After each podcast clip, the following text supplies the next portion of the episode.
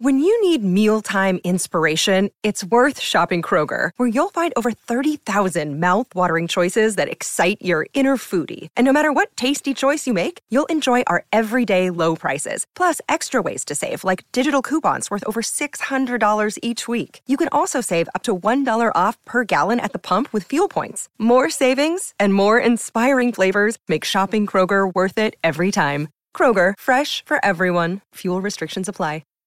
Hi, everybody. This is Adriana Trigiani. I'm the host of You Are What You Read. I have the privilege of interviewing luminaries of our times about the books that shaped them from childhood until now. We get everybody from Sarah Jessica Parker to Kristin Hannah, Mitch Albom, Susie Essman, Craig Ferguson, Rainn Wilson, Amor Towles, you name it, they come, they share. New episodes of You Are What You Read drop every Tuesday on Apple, Spotify, or any major streaming platform wherever you listen to your podcasts.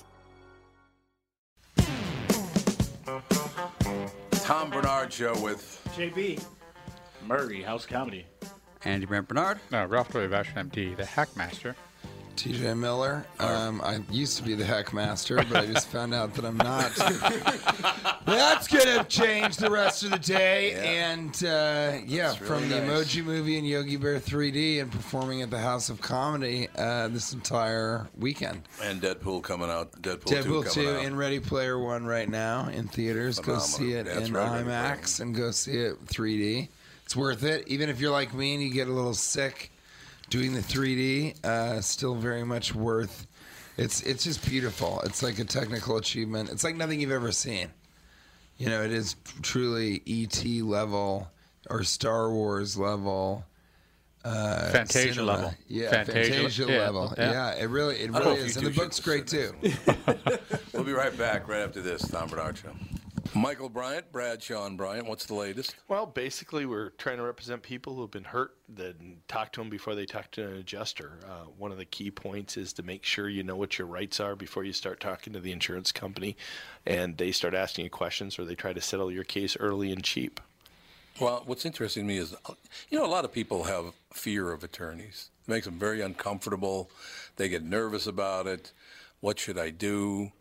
I've known Michael for years and years now, and I would highly recommend you. So that should be good enough for everybody because I don't endorse people who are dirtbags. Well, I, I appreciate that, um, but I guess the key is is people think I'll charge them if I talk to them. Right. So a lot of people call me up. It's like, how much is this going to cost if you call me back? Like, you want me to call you back? How much will that cost? I don't charge people. The only way I get paid is if we recover, um, if we get money from the the other side. And there's a lot of people I talk to that I never get paid for that are just part of giving them advice to make sure they know what they can do and what their rights are. And your record's terrific as well, we should point out. Well, it works. It's been good. It's been good, ladies and It's gentlemen. been good. And how do they contact you? And uh, e- either through our website, which is minnesotapersonalinjury.com, minnesotapersonalinjury.com, or at 800-770-7008. Michael Bryant, Bradshaw, and Bryant. Walser Automotive is a Minnesota family owned business. It started in the 50s. It's grown by leaps and bounds, especially in the past few years, and they now have 23 dealerships spread across two states. The Walser way includes upfront, no haggle pricing on every single new and used vehicle they sell. If you change your mind, no problem. Check out Walser's three day return and 30 day exchange policy. I'm a customer. My family are customers, and many of my friends have bought cars from them. The Walser way is really different, and I know you'll be pleasantly surprised. For great deals on new or used Acura, Audi, Buick, BMW, Chevrolet, Chrysler, Dodge, GMC, Honda, Hyundai, Jaguar, Jeep, Land Rover, Lexus, Mazda, Mercedes, Mini, Nissan, Porsche, Ram, Subaru, or Toyota, go to walser.com, Walser Automotive Group, walser.com. Oh, that's right. We're not going to play music you. in. No. Molina's Mike's- visiting his brother in New York, so Yeah. No. Molina's visiting his brother. Uh, Mom and Alex are visiting her her parents. parents. Everybody's on Everyone's- vacation except for Yeah, me. visiting. Yeah, What's a and I was vacation going to go. just us. We're all working. Yeah, just us. We're all working. Okay, so Murray, JB. Yeah. So there's a story I'm doing this morning about a guy who gave up his kidney. He he reached. He graduated in 1969 from some high school. Uh, he's a black guy. He needs a kidney, right? So he puts out a message to all of the all the people you know he went to high school with and whatever. So this guy steps up, doesn't remember him, but he gives him a kidney anyway. He's a match. He gives him a kidney. Is a true story. I read it this morning. Here's the amazing part, though. So the, the, this guy steps up, gives him a kidney, and they they got video of him, and the black guy's in bed, and he's got a big smile on, and shaking hands, and the other guy's shaking hands with him, and the guy says, who got the guy who got the kidney says, uh, "It's just amazing. It's unbelievable because we don't remember each other from high school or anything, man." And and the weird thing is like he's white. what?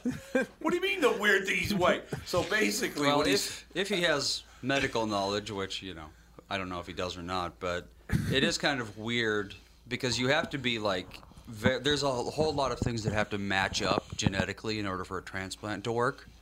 So it's like you know, you'd kind of I think suppose that, genetically. yeah, you you'd kind of think that you'd have to be like you know, Same So somewhat you think that's what he related. meant? You Yeah. think he knew all about that? The, Maybe. I mean, I know what I you mean, I mean, he had to have because they, you know, you wouldn't want them saying this probably won't work out. Hey, you know, then 'cause both you're, of them are screwed. you're black, so this is not going to work. yeah. that would not be good. Yeah, but get it. Go ahead.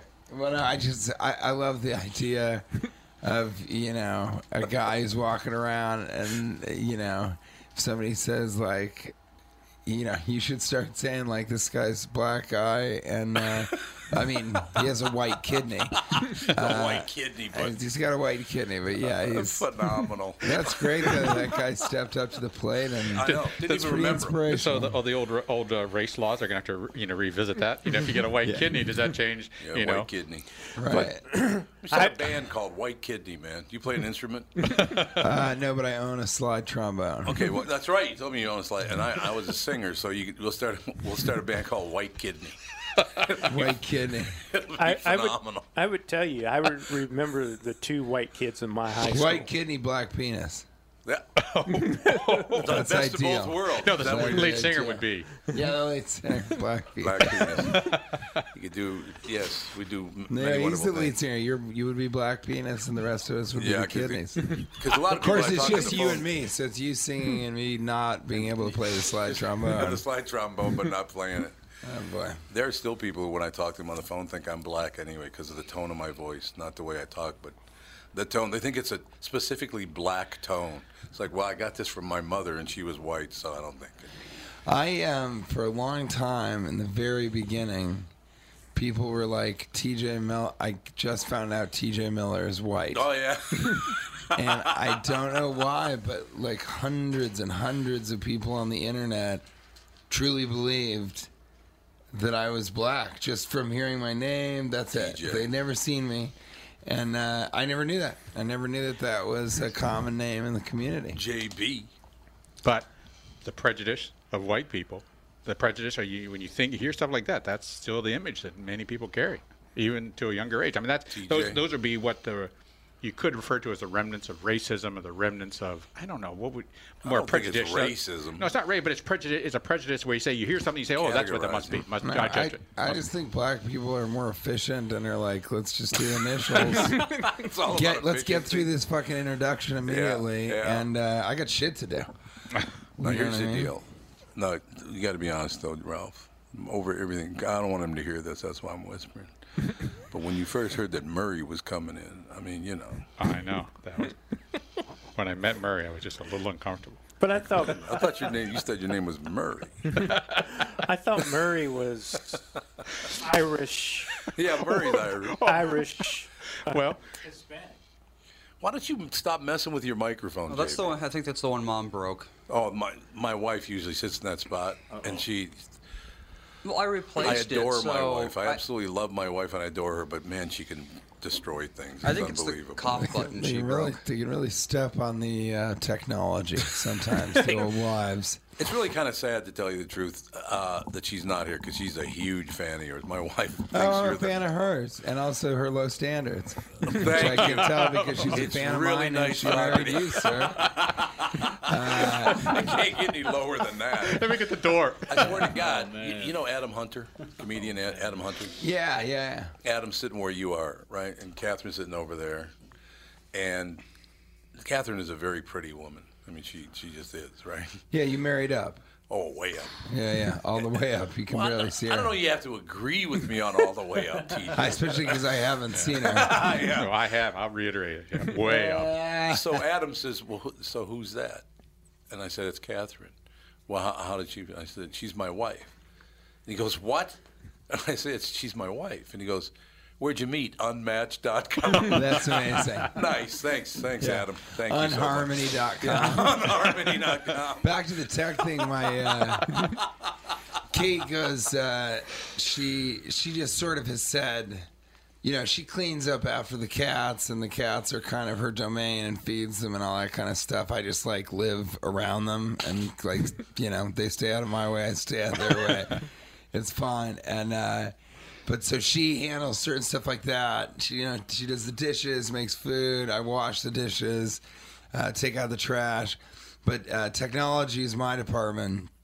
And man, these passwords are starting to fuck up my life, or at least an hour of my life, because and it's I feel bad for Kate, and I've told her that, but she absolutely says like, no, no, no big deal. I'm glad you're handling it. But I um I, you know, with the passwords, and now I got to go to my computer and get my phone, and then I enter it in incorrectly, and we know it's free on Netflix, but I forgot the password for that because it's different from all the other ones because we got hacked and all this Oh, yeah. kind of shit, and it is just so so so frustrating for me. And then this poor woman has to sit there because we live in a 700 square apartment in Manhattan. Like you can hear me from any place in the apartment. It's basically two rooms and a bathroom and a half. And uh, she just has to hear me as I try and put together what we're watching tonight. Just like, God damn it! Fuck! Well, shit! Babe, do you want to just watch The Princess Bride? We already have it. Watch that again. We already have- well, let's watch Real Genius for a 14th time. Because I can't figure out our fucking iTunes password from the Google password, from the Amazon Prime password, and Netflix. You know, forget about that. We're going through it. No, you're absolutely right. That's what, what I'm going through at home because of the two Roku's missing and they, they messed up my Wi-Fi.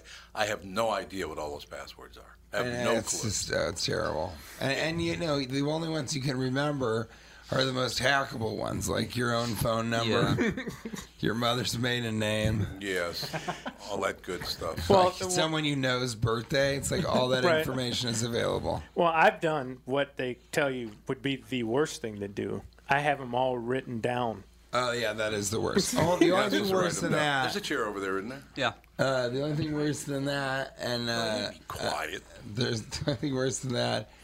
I think in terms of security is using the same password on every single. And that's the other thing I do. I just Use the same. Who cares? One, two, three, four, five, six, seven. No, it's- I wouldn't do that. I, I, no, I it's my mother's name plus Oh, some other things.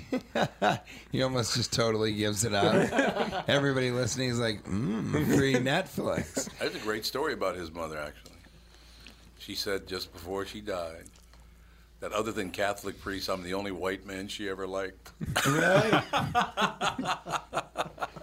he likes to stretch this. He I does didn't like stretch to it. That's exactly it. what you told me. You know what I found out because I did a duet, like a theater performance in high school um, with a black girl. It was really funny. We actually did a Chevy Chase Richard Pryor sketch, Oh, the love job interview sketch. Oh, Have you ever seen that? Oh, yeah. Ooh, that's really funny. Dead honky and um, honky honky, dead honky. and uh, so I so I did this. Um, you know, we decided to make it racial and to you, you know do that sketch.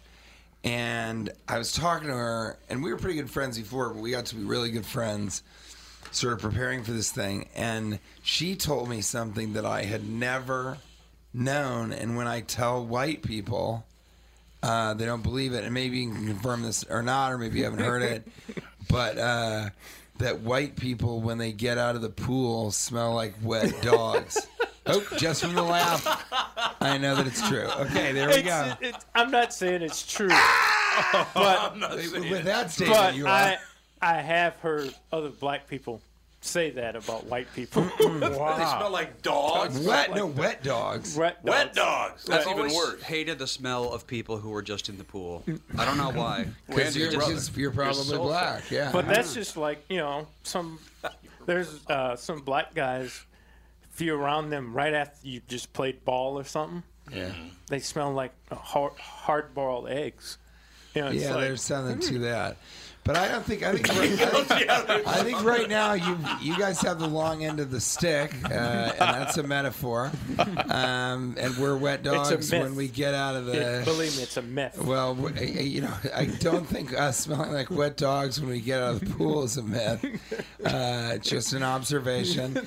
And so she told me that almost every white person I've ever met, when they hear that, they can't believe it. They've never heard it. I've and it also it. opens up the world to them of like, yeah, I guess if it's a room of all black people, they just are probably saying like, "I met this fucking cracker. He just got out of the pool. He he smelled so much like a wet dog. I want to put a fucking collar on him." I've just never seen black people around a pool.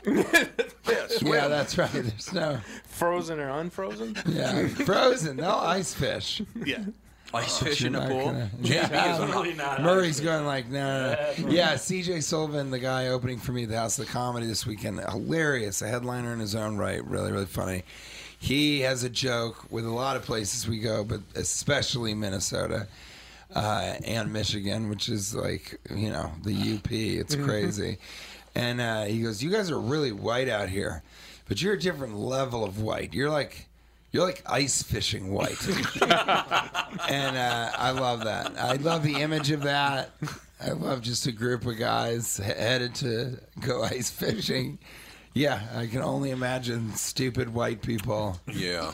They're, when you see the polar bear club, is that the name of the people that jump into the cold Yeah, water? yep. It's club. all white, older idiots. Michael It's people that look like me. Yeah. It's Michael Bryant. I do security for those events. Is that but true? you just do security. Yeah, you don't have to You jump don't in. jump in.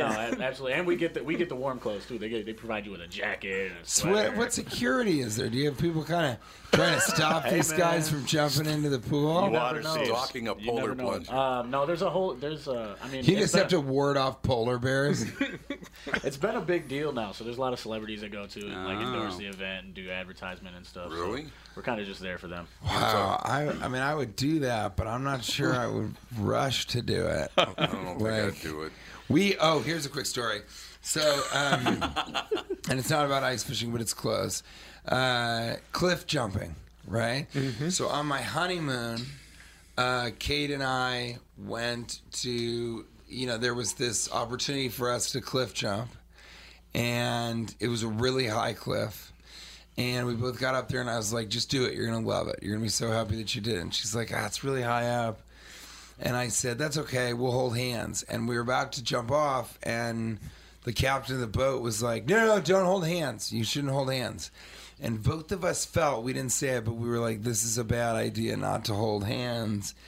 And we jumped, and she freaked out right before and tried to stop herself from jumping. Oh. And luckily, she didn't fall straight down because there were rocks there. She could have died. Yeah. But she started down and then pushed herself off of the rock, but cut her foot so badly on the oh. honeymoon that she had trouble walking the next few days. And I, I mean, there's nothing you can feel worse about, and there's nothing that can ruin a honeymoon. She wasn't mad. I mean, she was like just Right. grateful that nothing worse happened. And I was really afraid that she would never cliff jump again. I just, I thought, you know, are we going to have kids and she's going to be the mother that's like, no, no, no, I don't do that. I had a terrible experience on my fucking honeymoon where I almost died cliff jumping. And then recently we went to Bermuda, which if you live in New York, it's like an hour flight, and it's Right. it, it, it's really inexpensive if you live in New York. And um, or I suspect, I guess DC also, but specifically New York. And uh, and we went to this place uh, where there was cliff jumping, and she was actually the one that pointed it out. And so we went there, and there were sort of cliffs that were close to the ground, but they were still pretty scary. There was one that was really tall, and one that wasn't that tall. So when you say really tall, it's like a hundred feet. I mean, I'm not good with those things, but I I think yeah. I mean, we're talking So about is, is it like five seconds after you jump off before you hit the water? Is, Yeah, it's it's the size of a football field goal. Here's what we'll do. We'll take a very quick break, so Andy doesn't have to do much editing. And you know what? The ending of the story hasn't happened, so it's a real cliffhanger. See, it's a real there are only there are only shows left on Sunday. And We'll be right back in two minutes. Tom Barnard Show. I'm Brad Huckle, president of North American Banking Company. Ask one of our bankers what they love about business banking. They always say the relationship with the client. Case in point, True North Oral Surgery and Implants is a longtime customer with a growing practice. Their banker, Julie Marshall, knows the ins and outs of what they do. So when they need working capital, an equipment loan, or funds for expansion, they call Julie. Are you looking for a banker you can count on? Give us a call. This is Tom. Why not bank with my banker, North American Banking Company? A better banking experience. Member FDIC, an equal housing lender. Did you know that 60% of people over the age of 60 are starting to experience cloudy, blurry, or dim vision due to cataracts? Tom Barnard here for Whiting Clinic LASIK and Eye Care. Whiting Clinic is best known for their fabulous LASIK results. You've heard me rave about them for years. But did you know they're also experts in cataract surgery? Yes, indeed. And I'm here to tell you about my wonderful experience having cataract surgery at Whiting Clinic. I'm at that age when my vision started to fade, so called up the folks at Whiting Clinic, and they helped me out right away. My cataract surgery was super easy, and thanks to the Whiting Clinic, my vision is top notch once again. Whiting Clinic has the most advanced lens technology options, so I can see far away and up close without wearing any glasses. If you want to learn more about your options for cataract surgery and clearer vision, attend one of Whiting Clinic's cataract seminars. Call Whiting Clinic at 855-554-2020 to reserve today. Space is limited, so don't delay. That's 855-555-2020 to learn more about your cataract surgery options at Whiting Clinic. Are we back? Yep. Andy, you're doing a good job. It's my son Thanks. Andy right there. That's your son? Yeah. Wow, you did a lot better than your father. I mean, you, There's no question. Plus, he's Well, got an IQ of about about 200, so that helps too. yeah, oh, yeah. I don't, I don't know the range of that either. It's like the height of the cliff. so I'm over oh, here going 200. cliff What is it? Out, out of what? 500? That doesn't sound so good. it's not that big a deal, really. So, ladies and gentlemen, we now go back we return. to the we return to the cliff story. The sh- who knows what lurks in the shadows? The shadow, shadows the cliff. knows. I used to do a lot of that voiceover. Yeah, Oh yeah, I did a lot of that stuff. I love. Well, you got a great voice. Scary. Yeah. Why do? Okay, quick diversion. Uh, why do we think? Can you tell I couldn't pay attention in school and got in trouble a lot? Oh, uh, yeah. Quick diversion. Um, well, you know what? Now I just forgot it. Uh, so the end of the, uh, the end, oh no! Why do you guys think that um, Americans like a gravelly voice more than a clear one? Do you have any I don't know. thoughts That's on an that? int- that. You're right about that, though. It's pro- probably what they experienced as a kid. You know, either their grandparents The or their smoking. parents A lot had, of smoking. had them, and it's a comforting.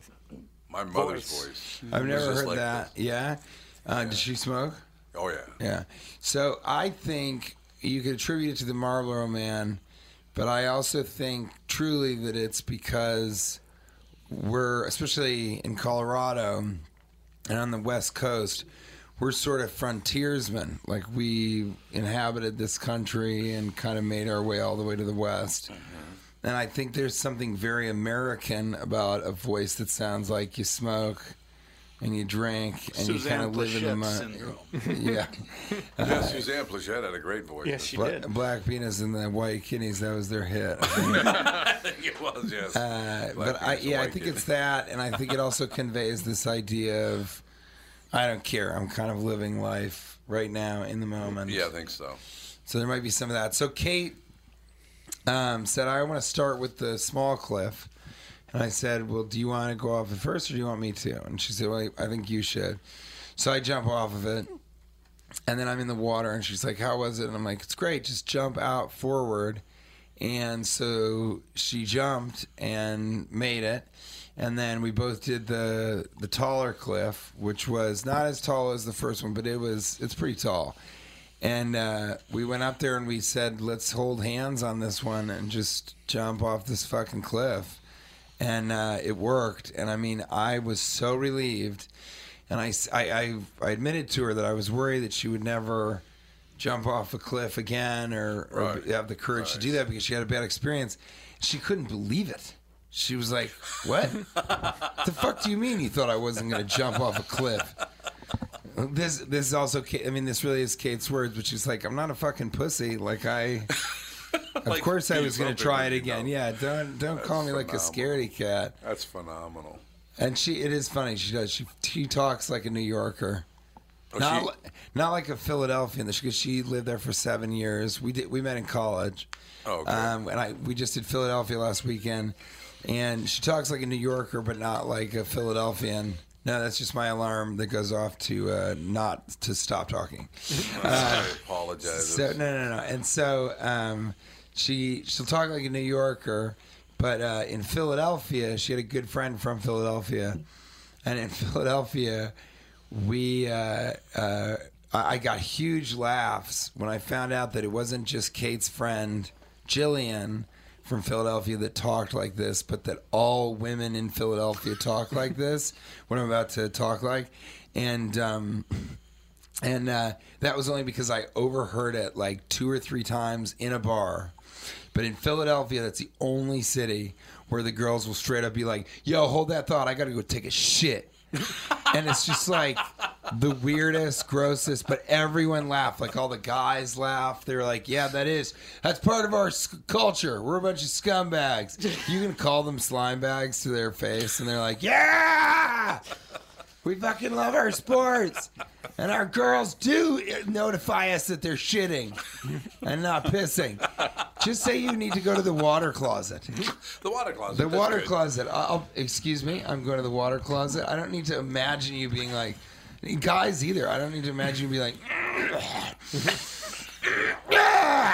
That's a great. I Did you work that. on that sound effect? Might need a little no, this is the on your first time diet. I've done that. First time yeah. you've ever done And I that was sound about to be even more disgusting with the fact that, like, in Philly, a girl said that. She was like, I'm going to take a shit. I'll be right back. And I'm like, the whole time I'm trying to have a conversation and drink.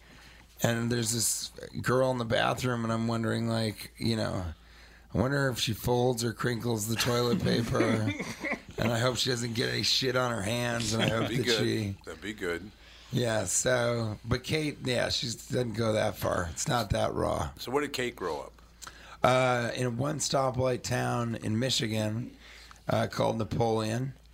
Uh, no black people there. Where'd you go to college? Uh, in D.C. We Oh, went you to, did? Yeah, and then um, she moved to New York after college. I moved to Chicago to do Second okay. City Yeah, and kind yeah. of become a stand-up. And uh, then you know we broke up a couple times. Always stayed friends, but just we couldn't do the long the long distance thing. Didn't make sense. Yeah.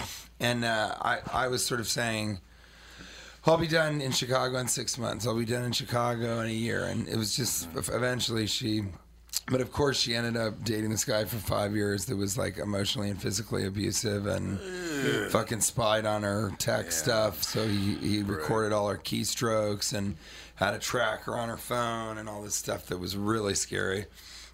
Um, although she herself has mentioned like that has become very important, you know, now for where we're at in terms of the fame game because it's very there's a real darkness to fame. It's like Yeah. we've already had money Oh, yeah. extorted and you know, and it's just you become a moving target. Yep. Kate describes it as it's like if you walked on the street and you were wearing a suit of hundred dollar bills, like there were just hundred dollar bills everywhere. So everybody just thinks, "Oh my gosh, they must be so rich." This guy tried to extort one point five million dollars from us, and From you and your wife? and Kate and I are going, "What one point five million dollars? Like, can you show it to me? We want to look at it." Take a gander. Yeah, you have And, to be uh, uh, pretty high up on the fame uh, fame ladder to just have that much cash to be able, lying yeah, around. to be able to not get somebody to like dam- do damaging things to you, essentially. So, and we got hacked, and that was like a disaster. And so, there's a lot of actually. I had a show recently where at, at the show that I'm the show that I'm doing right now in the act, I say, "What are some of the most wonderful feelings that a human being can have?" And somebody said, "Fame."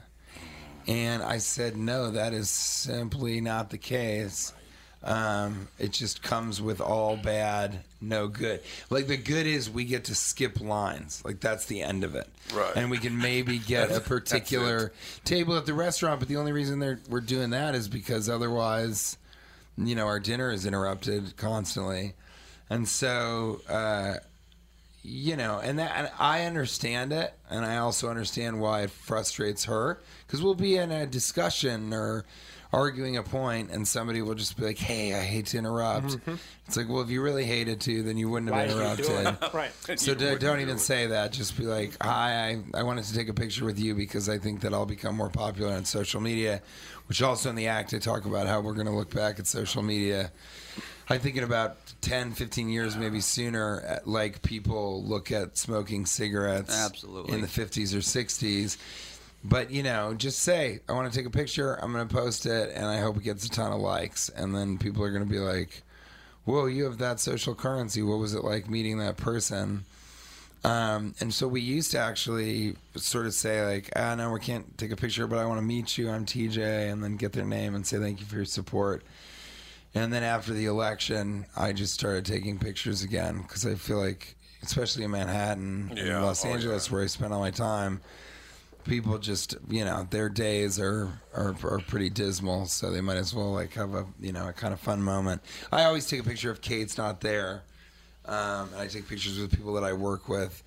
But it's just, I mean, you you wouldn't even believe it, and then you reach a level of fame, um, which I think you probably have, which is people are like, that's that person, but I'm not going to bother them because they've probably been bothered a thousand times. Yeah, I couldn't. Uh, No, I don't know. does that. I'd rather just leave someone alone. I think.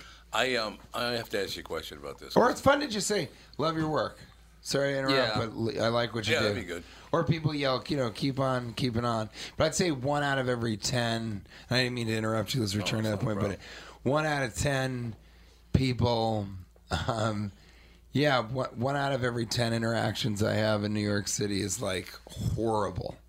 Like nine of them are just nice people. They want a picture. They see something nice. And then one is just this self-entitled white 23-year-old college graduate Yeah. who's just like drunk during the day and is like, Mm-hmm. "Hey, fuck you! Hey, fuck this guy, right? Hey, that's a famous guy. He won't even pay attention to his fans. Everybody, right? Fuck you! Fuck him!" I've spent a lot of time in uh, New and- York, and, and- you can get that reaction without being famous. Right, exactly.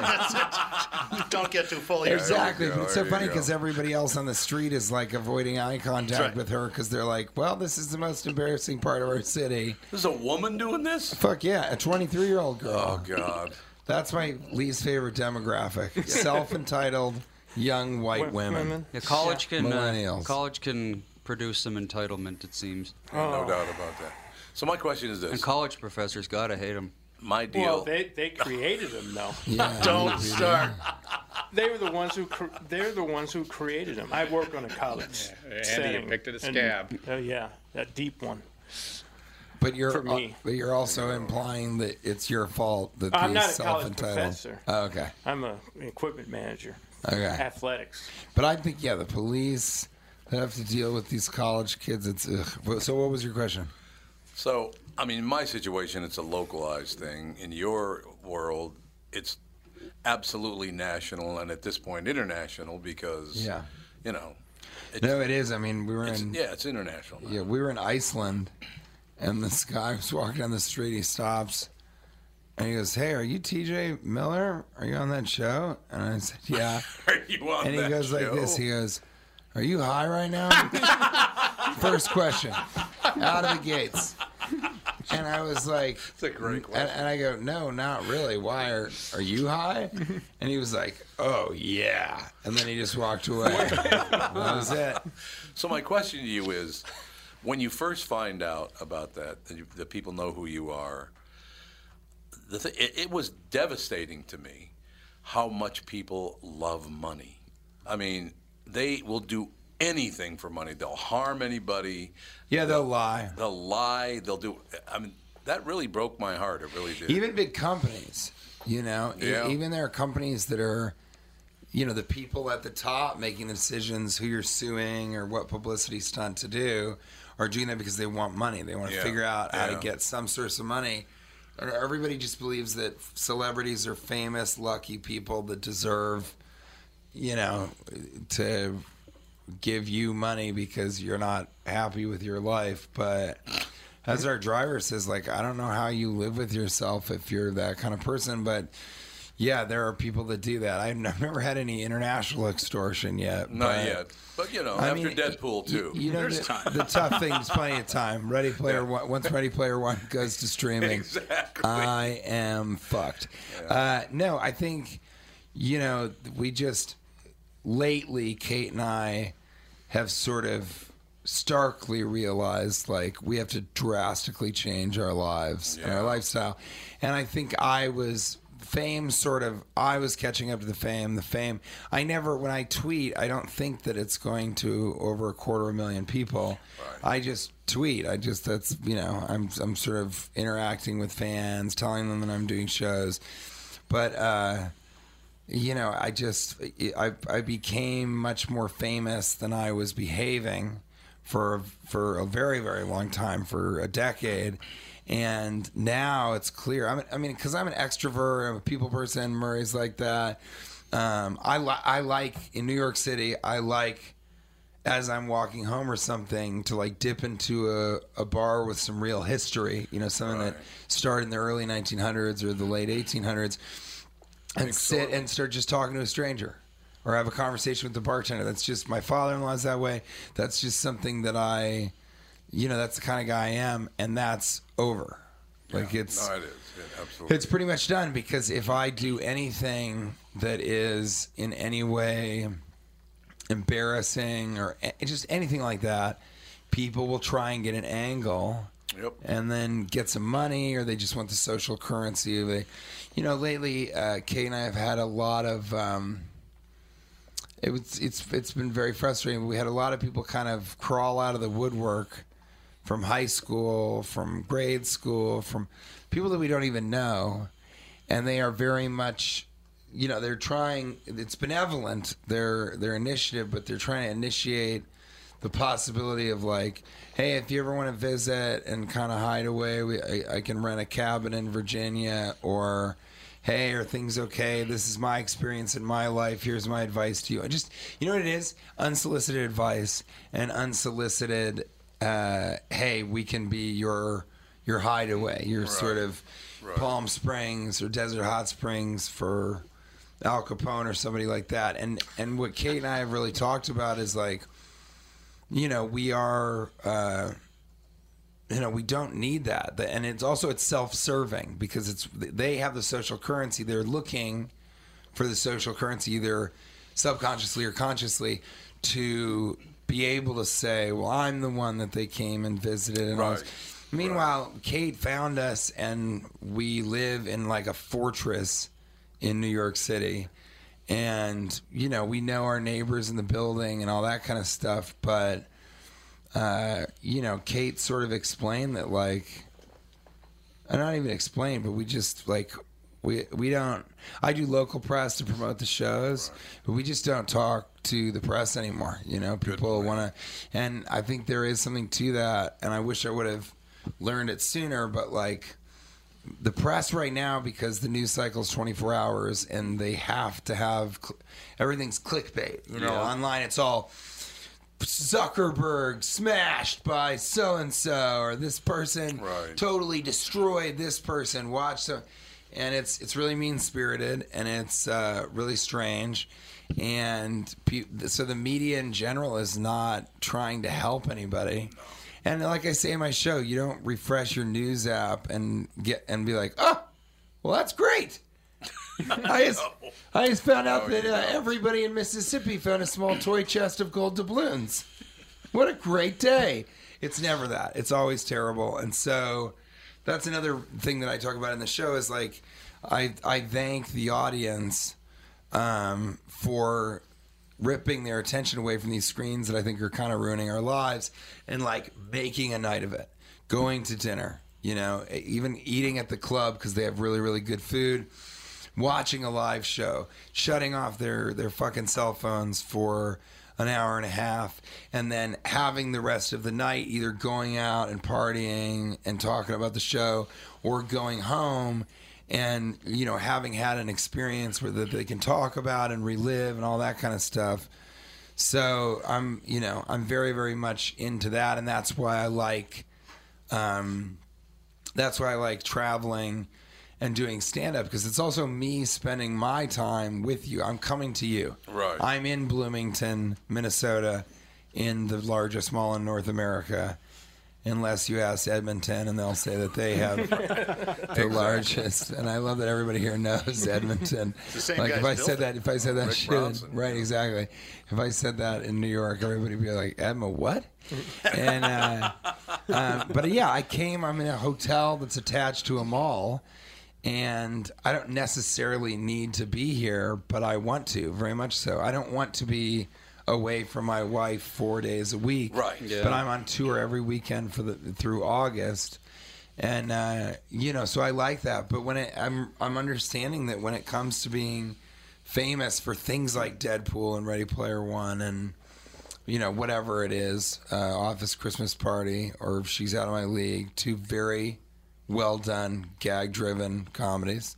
I call them hangover movies because if you see them on TV on a Sunday and you're hungover, you just are like, I'm going to leave this on because I, I know I'm, I know I'm going to get some giggles here in a second, and my head feels like shit uh, I- just to stay out of it. Just like we went to the premiere of Love Gilda, which is really good, but Tribeca Film Festival, that was their opening film. It's a documentary about Gilda Radner. It's it's everything. It's fantastic, and uh, we just we're past that point where we kind of get dressed up and do the photos and then the press line and all that kind of stuff. And we just go in the back. Like, we just want to see the fucking movie. Like, I don't need everyone to be taking pictures of me.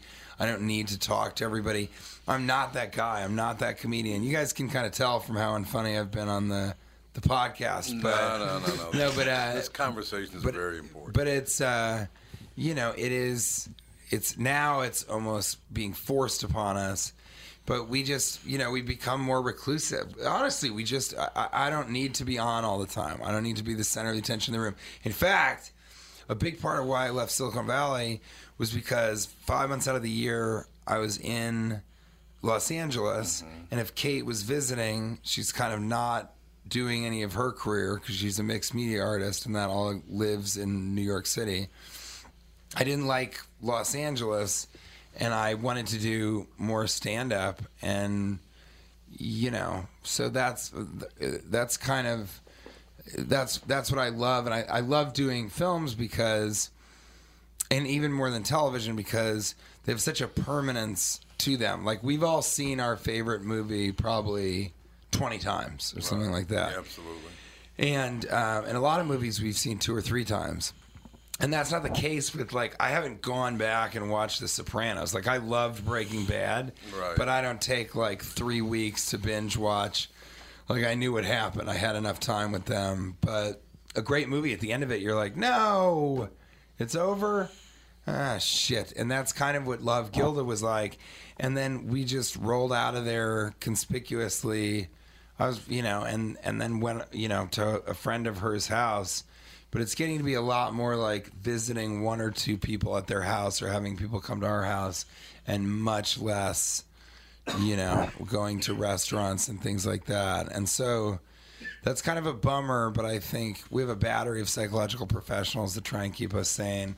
And I think uh, Dr. Bruno was really smart when he said, um, you know, that you knew that there would be a sacrifice for fame. Um, and you just, the problem is you didn't know what size sacrifice it would be. Yeah, and you also didn't. You couldn't read people. You you probably didn't know some people, not all people, but some people can be as bad as they are.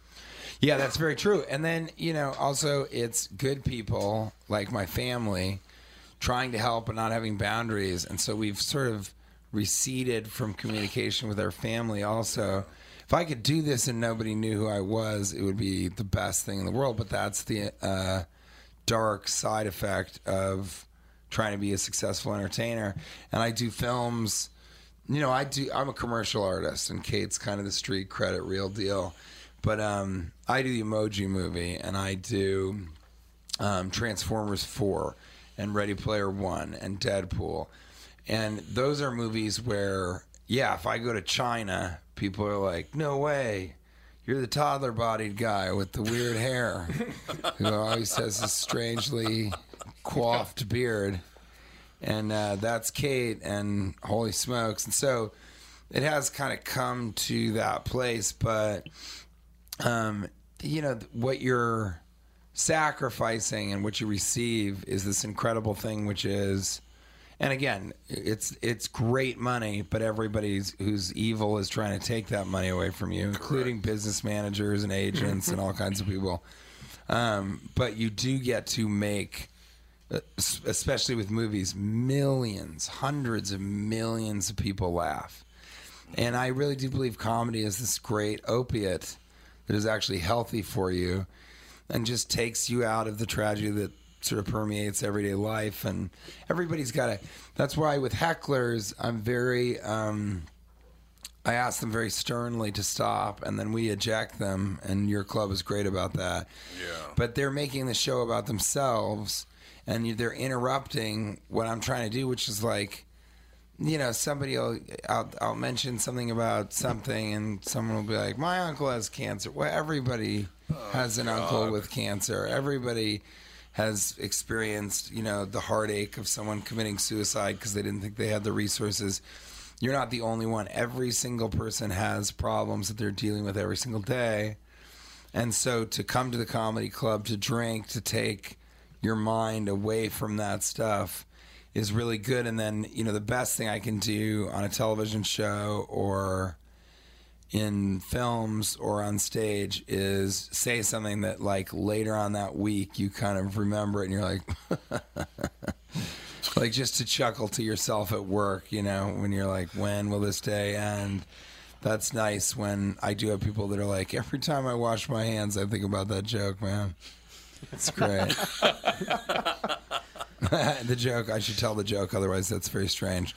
Uh, it's um, that it's true that the amount of time that it takes to hygienically clean your hands uh, is the exact same amount of time it takes to sing "Happy Birthday." Have you guys heard that? Yeah, I, Okay, I, I thought it was twice. I was like, though. I can't bring the, I can't bring just the white people smell like wet dogs when they get out of the pool information.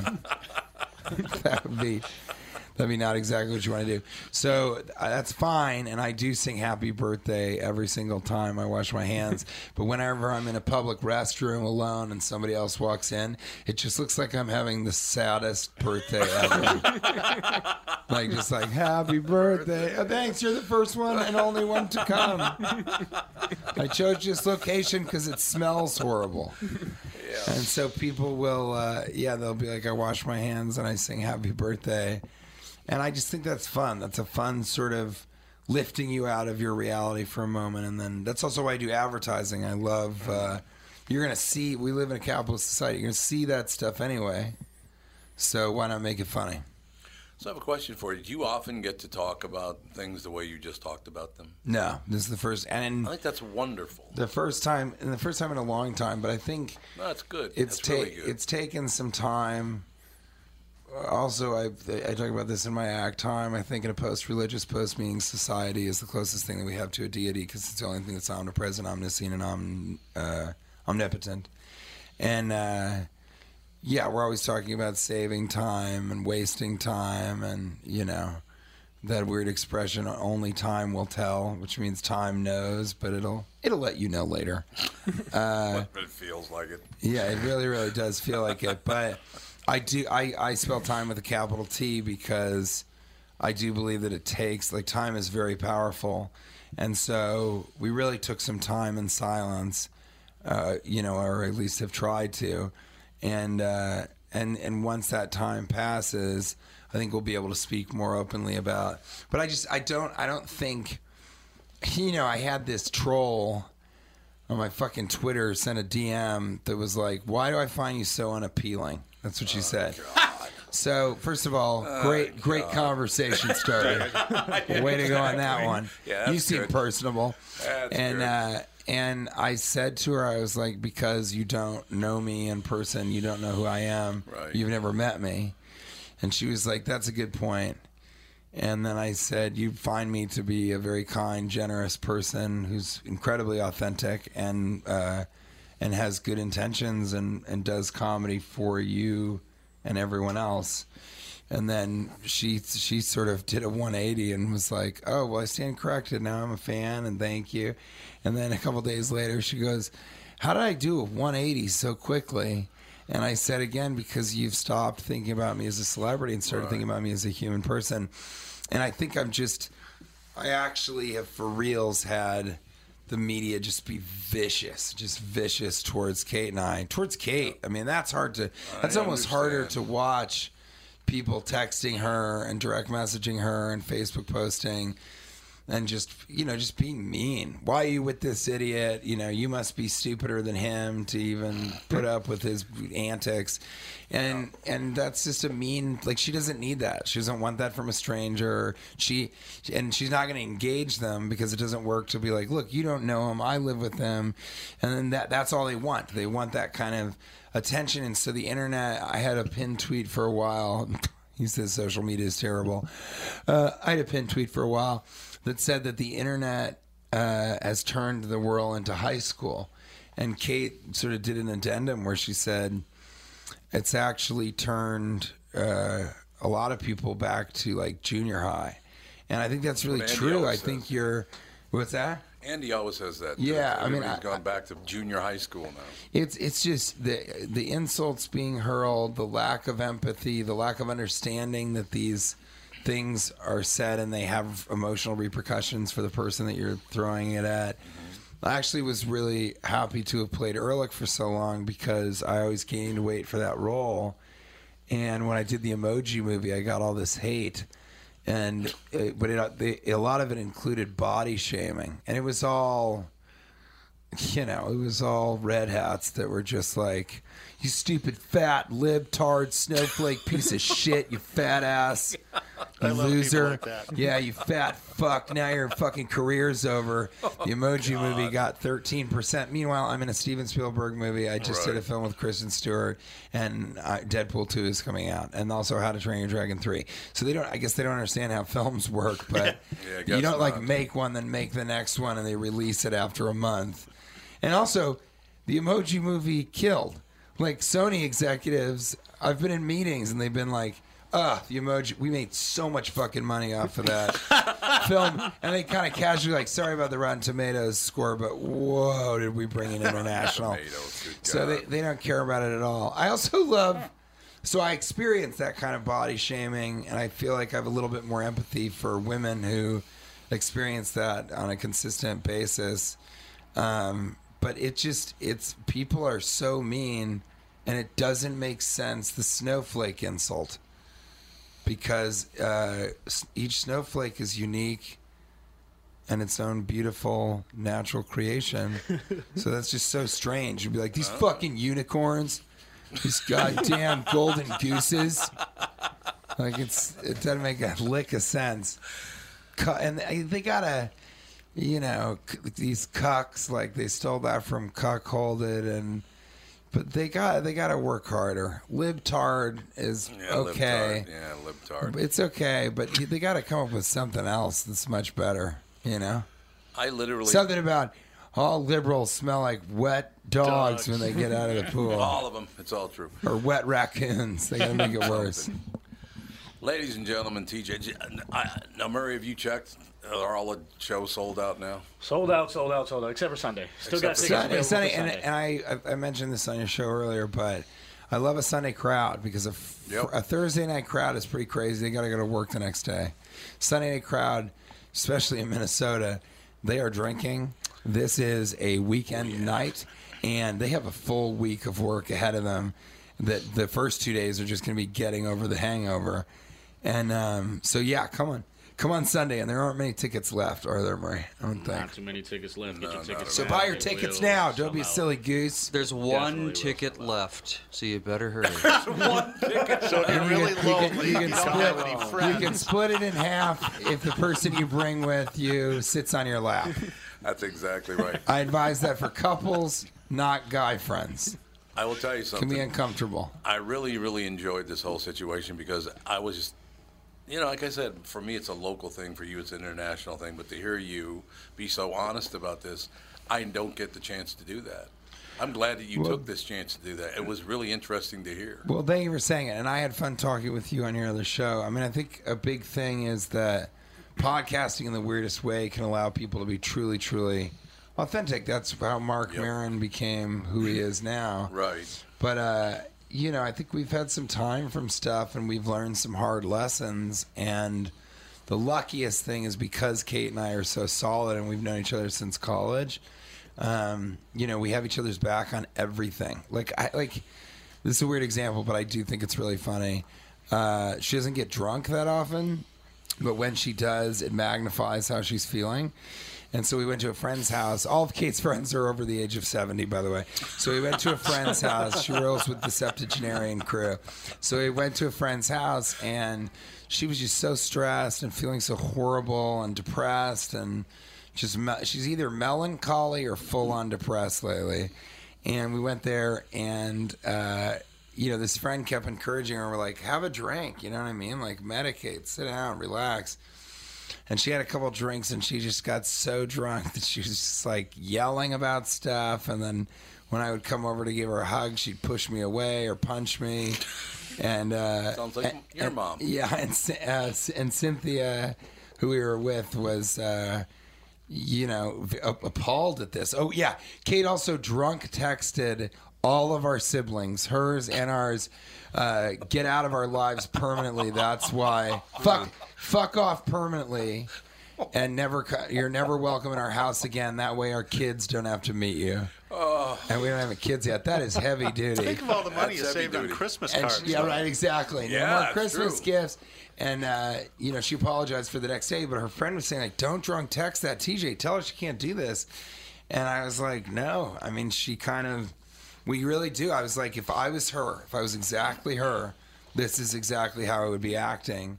So why should I take it personally? That's totally fine. Right. And that segues into a story about when she got drunk in San Francisco, and she she got really drunk and she was upset with me about something else from a long time ago. And she's not mean about it, but she was just full on punching me in the face, like just. And she has a pretty strong left hook. It's weird because she's right-handed, but she's a scrappy Michigan chick. And I was, but I was carrying her. And she, like a toddler, kept like doing that thing where you put your arms up so you slide down to the ground. So I had to keep fucking picking her up. She's half my size, but keep picking her up. So I'm holding her, kind of helping her get back to the hotel room. And she's just wailing on me. And all, you know, there were like three people at the front desk. And you could tell they were either like looking at their computers but not working, just trying not to make eye contact. And then I had one girl kind of look at me like, Do you want me to call the police? And I just gave her this face like, Buddy, this has happened before. Everything's okay. As you can see, I'm not returning fire. And she is just like, just just punching me in the face, full on, like I had a, a black eye the next day and everything. And you know, we get up and she's like, "I'm so sorry, I'm so sorry, I'm so sorry," and I'm, I'm, I'm always sort of in the mindset of like, "Look, you had to have that night. Like, it's okay. I'll be a punching bag. I'm built like a fucking ox.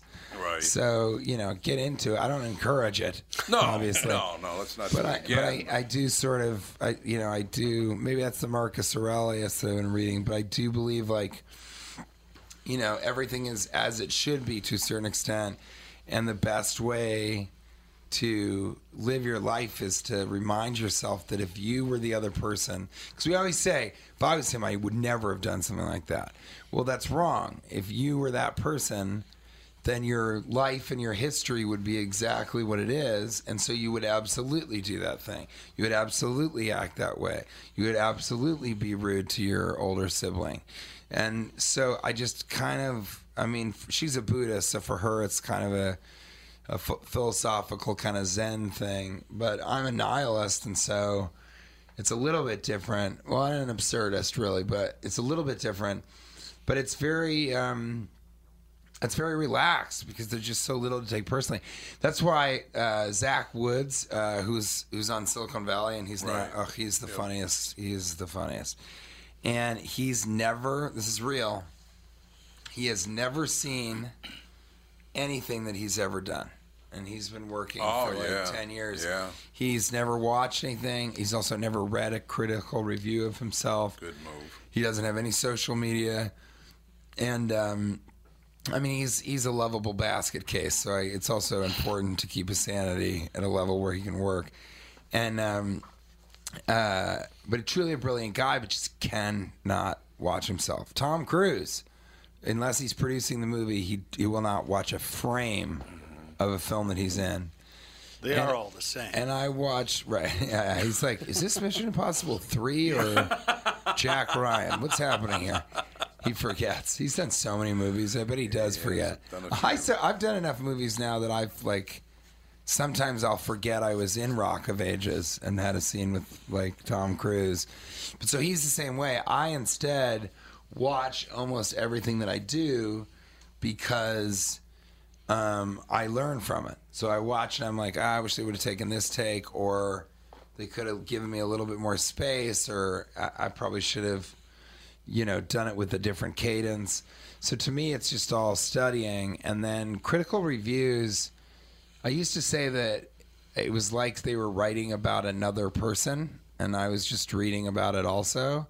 Um, but now it's more of a like it just feels like work in the sense that I look at I just need to know what people's opinion of the projects that I'm doing is. And uh, luckily I've I'm in films that I'm a fan of. Like I was really excited to see Ready Player One and I'm I'm really excited to see Deadpool 2 and these are movies that I would go to you know? And a lot of people do films that they would just simply not go to I, I don't do movies like that, which I've heard is very funny. Cock Blockers, that movie about the parents trying to stop the kids from having sex Right. on prom night. I don't do movies like that because they stick a funnel in John Cena's butthole and he butt chugs beer, but then farts and it comes out of the funnel into the face of the guy who's I have a holding it. and that guy's like, "Ow, ass beer," and I'm just like, "Okay, there are people that'll do that, and they're good at it, and I'm gonna let you guys do that, and I'll be over here in Blockbuster land." I saw.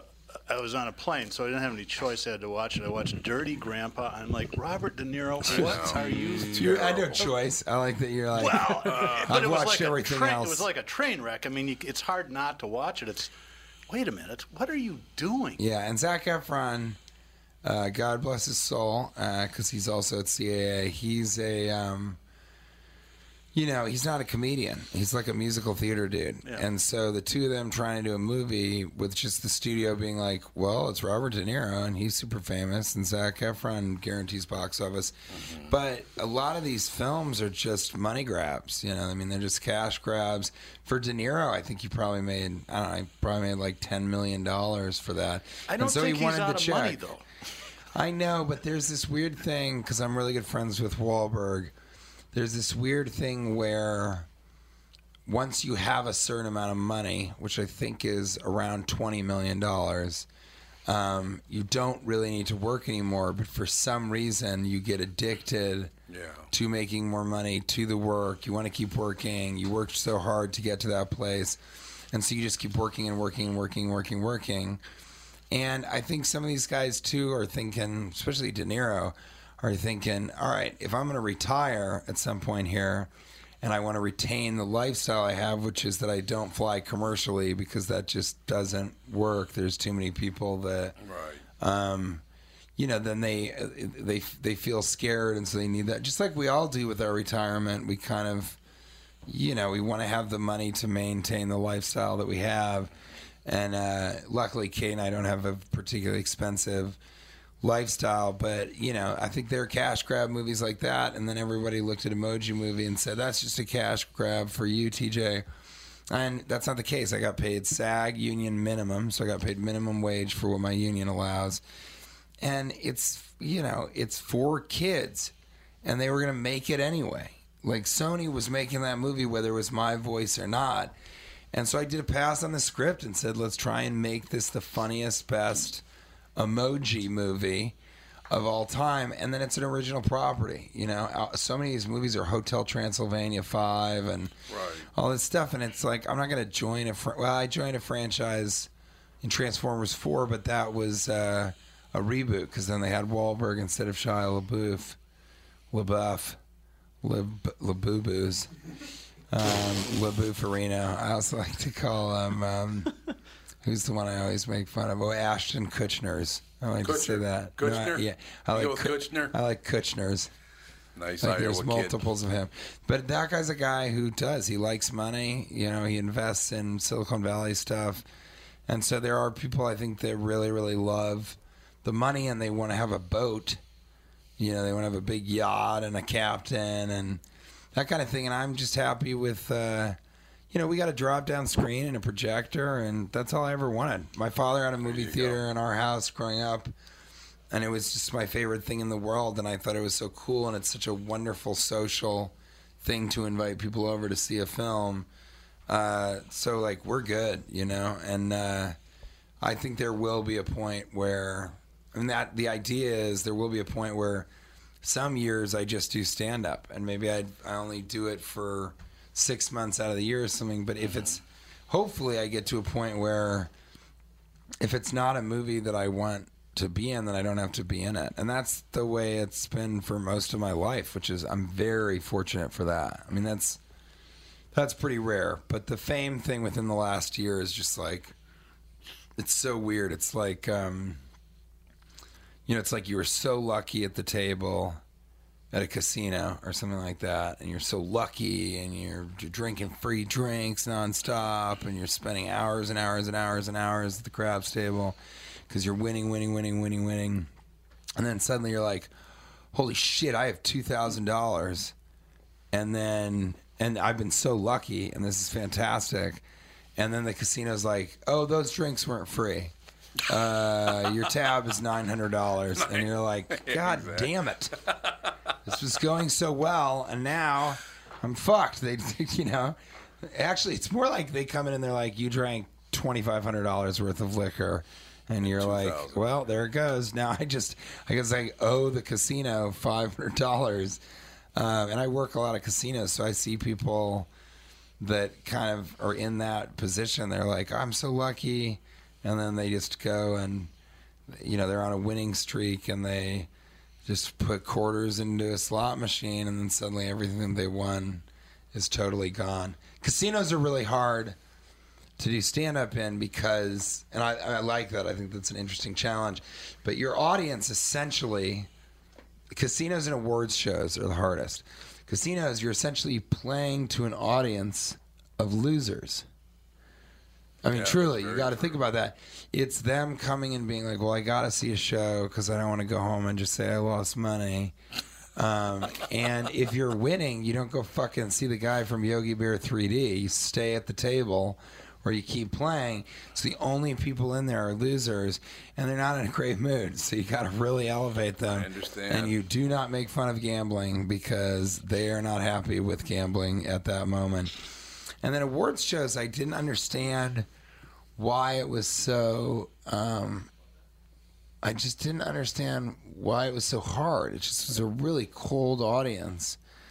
And then I realized they're all drinking a lot because they're nervous, and all all of them are, you know, thinking about their speeches and what if I win. Well, only one person wins from all the nominees. So as an award show goes on, There more, more losers. there's more losers in the room. So they uh. slowly fill the room with all losers except for like uh. 25 people. And when you win an award, you don't go back in the audience and there's a winner's VIP lounge and you're drinking champagne, all this shit. So it's, I'd say the last hour of an awards show, especially if it's live, is like you really got to go hard and bring a type of energy that is like, almost inauthentic that you're like, all right, guys, all right, who's ready to hear Best Picture for editing? All right, here we go. Ladies and gentlemen, we have to get TJ on stage in about five minutes. yeah, I know exactly. and uh, I won't. You're I, I might not be able to get uh, the uh, Carhartt jeans that I have. I'm wearing pants that my wife sort of likes the look of them, and I don't really care what I look like. Uh, I always say that I, uh, and this is also in the act. I say that I dress like an asshole on purpose because I like to stop arguments uh, between people in cars at intersections. and I'll explain because if I didn't, that'd be the strangest single Yeah, statement. Interesting. Uh, but I do. I mean, have you ever been in an argument with somebody in a car at a stoplight, and you're like, "Well, if you just didn't say that kind of stuff to my mother, then she wouldn't respond like that." Oh, what? So I'm supposed to censor everything that I say? I just have to censor everything I want to say to your mother? No, I'm not saying that. Just like have a filter, and then both of you stop arguing for a second, and you're both like, somebody's crossing the pedestrian walkway, and you're like, "Look at this fucking guy." Well, he's an idiot. Look, look how look how he's dressed. And then they go back to the argument. It's like, you know what? You're right. I could think, pick and choose what I say to your mother. So it's a benevolent act, even that. But I, I came here and found out I didn't have a suit pants to my suit because I always wear a suit on stage. Right. So I had to go on stage yesterday with these stupid, skinny sweat pant things that like are practically capris, and just feel like an idiot. They're called joggers. They're called joggers or Yeah. jaggers. Joggers. Joggers, yes. I'm, I'm wearing a pair of joggers. I'd rather be in MC Hammer pants than parachute pants. We're talking. Um, but yeah, it's you know, I mean, hopefully I'll have time to get the appropriate pants for Get- tonight. You, you will get them on. TJ Miller. There are no tickets left now. Sunday. Still got tickets Sunday. Uh, just Sunday, Sunday, Sunday. just How a many? little Let's bit. talk for real. How let's many do talk. we have Let's left? talk for real. Okay, we'll talk for real. Ah, bu- bu- bu- bu- bu- bu- TJ at Rick Bronson's House Comedy, but everything's all sold out except for Sunday, and we're going to find Sunday, out. seven thirty. We're gonna find out how many we Seven have. o'clock. If you tweet me, I'm at not TJ Miller. If you tweet at me, the first person to tweet, I'll get two comp tickets. But um, how many do we have left? 60 left. Ooh, those are going to go fast. All right, so guys, get into that because there's also a lot of walk ups. So Yep. buy your tickets. It's a lot of fun. I mean, you know, I try and get here every year, but I also try and cover the entire country. Yep. And like we're going to Scandinavia in a little bit, and we I, I also do Canada. So you know, get the tickets because I might not be able to come back for a year and a half, two years, or something like that. And if two great films come to me, well, there goes six to eight months. You know, There you have it. so then I have to play just the large markets because that's you know I need to make as many people laugh as possible. So you you have to play a theater of a thousand or something like that because you can't go to a club and do an intimate show for you know a few hundred people, which I much much prefer. I understand, sir. Well, I appreciate. it. I, like I said, I'm, I'm looking at it. You got to talk about a lot of things you're, you don't get a chance to talk about. It was great that I just witnessed it. Great having a conversation with you. Thank you, TJ. Much love, propers to each and every one of you. Tell your wife I said she married way up. way, way up. And the only reason I say that honestly is because you see a picture of Kate. I married so far up that I don't know. I think there might be something wrong with her. Well, that yeah. Well, I mean, I get the same situation. I mean, to have any kind of intercourse with me, social or sexual, something's got to be wrong with you.